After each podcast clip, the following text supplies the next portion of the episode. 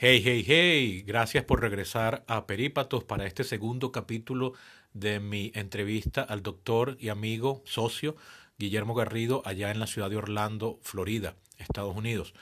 Eh, estoy publicando esto, esta serie por partes, de modo de que no se sature, no tengan que escuchar un único podcast larguísimo de una hora y puedan administrarlo como a ustedes les guste. Sin más preámbulo, aquí continúo haciéndole preguntas a mi amigo Guillermo a través de WhatsApp.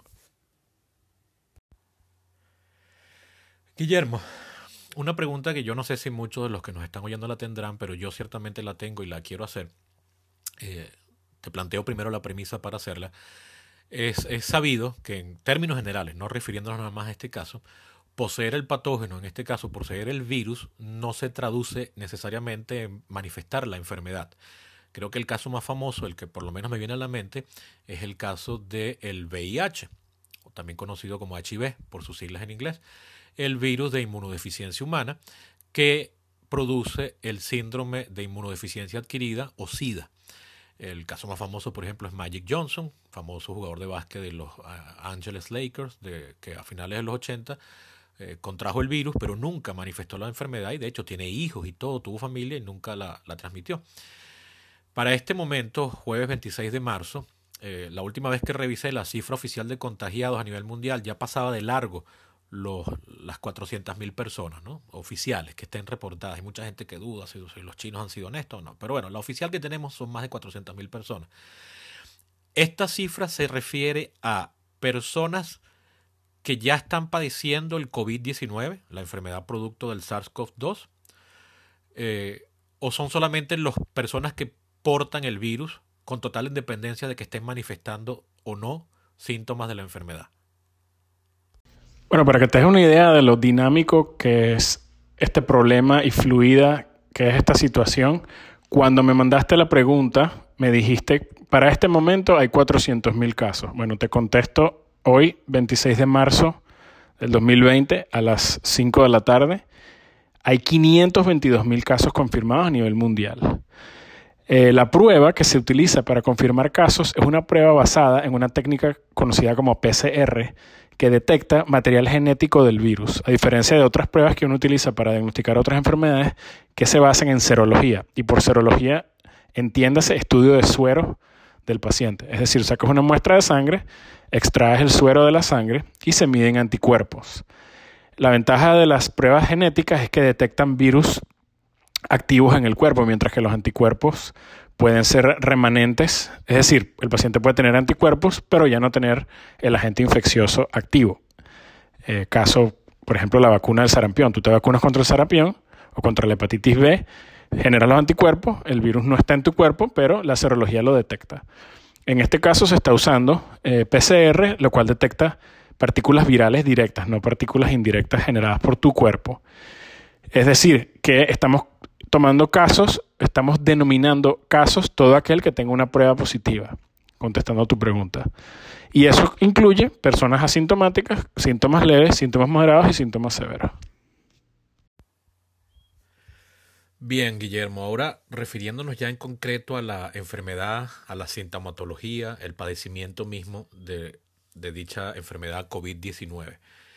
Eh, ¿Cuáles son los más comunes síntomas de la misma? Eh, el leído que entre los principales están la fatiga, la tos seca, la fiebre y sobre todo la dificultad para respirar. Esto es igual en todos los, los, grados. Hay nuevos síntomas que se van expresando a medida que la enfermedad se va agravando. ¿Cuáles son los diferentes niveles o cuadros del padecimiento de COVID-19? Es decir, ¿en qué se diferencia un paciente leve de uno grave? Varían de acuerdo al sexo y a la edad de la población enferma.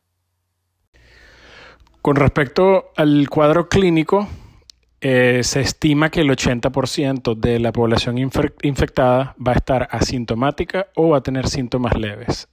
Es decir, moquillo, llámese rinorrea, síntomas no específicos, malestar general, eh, estornudo, tos, ese tipo de cosas. Los síntomas más comunes son fiebre y tos seca. Se cree que más del 80% de la gente va a tener fiebre o tos seca. La fatiga solo se ve en 30 al 40% de la gente y de ahí para abajo síntomas más raros o menos comunes. Eh, el 80% de la gente va a tener un cuadro asintomático o leve y el 20% va a tener un cuadro severo. De ese 20%, o mejor dicho, del total, 15% va a tener un cuadro severo y 5% va a tener una enfermedad crítica.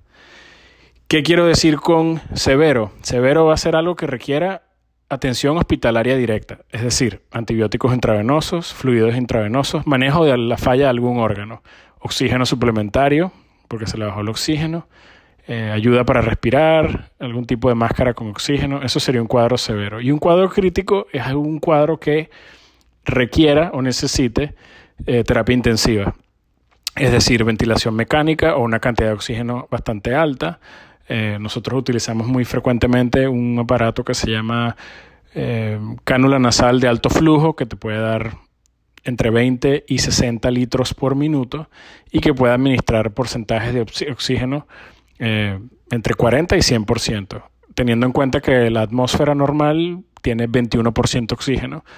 Con, con, con, el, con un ventilador mecánico o con esta cánula nasal de alto flujo, uno puede regular la fracción inspirada de oxígeno hasta el 100%, es decir, hacer que el paciente respire 100% oxígeno. Eso es una enfermedad crítica, pacientes que requieren intervenciones de, alta intensidad en la unidad de cuidados intensivos. Eh, con respecto a la mortalidad, sí varía por edad. No te sabría decir cómo se comporta la enfermedad en poblaciones según sexo y edad, porque no tenemos la totalidad de los casos. Es decir, al no haber suficientes pruebas, no tenemos la prevalencia real de la enfermedad y por tanto no podemos estudiar cómo se comporta la enfermedad en su totalidad. Pero las muertes son difíciles de esconder. Todo el que se muere es mucho más susceptible de ser detectado porque está muerto y por ende es mucho más fácil de estudiar. Según el último reporte de la CDC eh, del 18 de marzo de este año, la mortalidad en pacientes mayores a 85 años está entre el 10 y el 27%. En los pacientes entre 65 y 84 años, la mortalidad está entre el 3 y el 11%. En pacientes entre 55 y 64 años, la mortalidad está entre el 1 y el 3%. Y en pacientes entre 20 y 54 años de edad, la mortalidad es menor al 1%. Eh, para ese reporte, a, la fecha de ese reporte, no se habían reportado muertes en menores de 18 años, pero vi en las noticias que Creo que murió una joven de 18 años en, Los Ángeles, si no me equivoco. Pero bueno, la mortalidad en, gente joven es muy, muy rara y hasta donde sé no se han reportado muertes en niños. Los niños pareciera ser el grupo demográfico con eh, la prevalencia de cuadros leves o asintomáticos más altos. Y los que se han enfermado bastante han sido todos, sin excepción, a mi entender y hasta lo que he leído, son todos niños que tienen problemas de salud de base, no son niños sanos, es decir, niños con leucemia, niños en diálisis, ese tipo de cosas. Ahora bien, en cuanto a la enfermedad, hablando ya de morbilidad o del grado de fatalidad de la, enfermedad de COVID-19, eh, por supuesto, lo que más eh, se ha acaparado titulares es que Aparentemente a mayor edad de la persona, mayor el riesgo de morir por COVID-19. Pero también se ha hablado de condiciones preexistentes. ¿Qué son, ¿Cuáles son estas condiciones preexistentes que harían más vulnerable a una persona que a otra? Eh, ¿Tienen eh, alguna jerarquía? ¿Alguna condición preexistente es más grave que alguna otra condición preexistente? ¿Hay alguna otra característica? Me pareció haber oído hablar de que efectivamente un sexo es más vulnerable que otro. ¿Qué nos puedes decir al respecto? Se ha detectado una mortalidad más alta en hombres. Eh, tres cuartos de los fallecimientos son hombres, el 75%. Y eh, la hipótesis que se está manejando es dos cosas. Uno, que eh, los hombres tienden a fumar mucho más que, que las mujeres, sobre todo en el mundo subdesarrollado, lo cual predispone a enfermedades pulmonares claramente. Y la segunda hipótesis es que hay un factor protector del estrógeno. no sé si recuerdas la epidemia de SARS, SARS, que fue otro coronavirus en el año 2003, y otro coronavirus que se denominó MERS, el síndrome respiratorio del Oriente Medio, por sus siglas en inglés, que el vector o el, o el o el hospedador intermediario, mejor dicho, eran los camellos, que se dio en Arabia Saudita y en esa área, tenían una mortalidad muchísimo más alta. Estamos hablando de mortalidad del 35% y hasta 70% en pacientes críticos. Eh, y esos virus fueron estudiados in vitro y en ratas de laboratorio y las ratas masculinas morían mucho más. Y cuando extirpaban los ovarios de las ratas hembras y los niveles de estrógenos caían a cero, la mortalidad se igualaba en poblaciones murinas, es decir, en poblaciones de, ratas. Entonces se cree que hay un factor protector del estrógeno para este tipo de virus. Pero sí, esa sería la población de riesgo. En términos generales, es, verdad, eh, no solamente la edad, sino eh, las enfermedades concomitantes eh, son factores de riesgo para aumentar la mortalidad.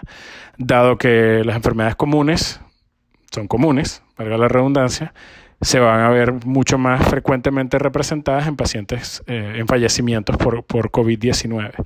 Entonces, pacientes con falla cardíaca, pacientes con enfermedad pulmonar, como la enfermedad pulmonar obstructiva crónica, es decir, bronquitis crónica y enfisema, asma y diabetes mal controlada son los factores más comúnmente que se ven como, como indicadores de riesgo para, muerte. Eh, sin embargo, factores mucho menos frecuentes, pero que pueden ser más eh, significativos para una persona individual, eh, bueno, inmunosupresión severa, es decir, pacientes trasplantados que consumen inmunosupresores para manejar, eh, eliminar o disminuir la probabilidad de rechazo del injerto. Obviamente están a riesgo pacientes oncológicos, pacientes con trasplantes de médula ósea, pacientes que, reciben quimioterapia para cáncer y pacientes con inmunodeficiencias adquiridas o innatas de diferentes índoles. Todos esos pacientes indudablemente que están, que están a riesgo de, de adquirir una infección mucho más severa y por ende de tener una tasa de fatalidad más alta. Bueno amigos, eso ha sido todo por hoy. Esta conversación también la paro aquí para eh, invitarlos a que sigan mañana ya con un tema de discusión mucho más amplio, bastante pertinente, la discusión sobre todo de qué pasaría si levantamos la cuarentena. Por ahora los invito a que por favor se suscriban al podcast donde quiera que lo estén oyendo, Anchor, Spotify, Google, la plataforma de su preferencia. Eh, lo recomienden si les gusta, lo pongan en sus redes, por favor, por favor, pónganlo en sus redes, pásenlo por WhatsApp a quienes ustedes creen que les puede interesar y a quien no también, porque todos tenemos que estar muy bien informados. Eh, en su Facebook, en su Instagram, en su Twitter, donde ustedes gusten.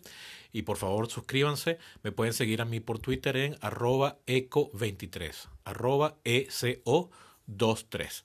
Hasta mañana.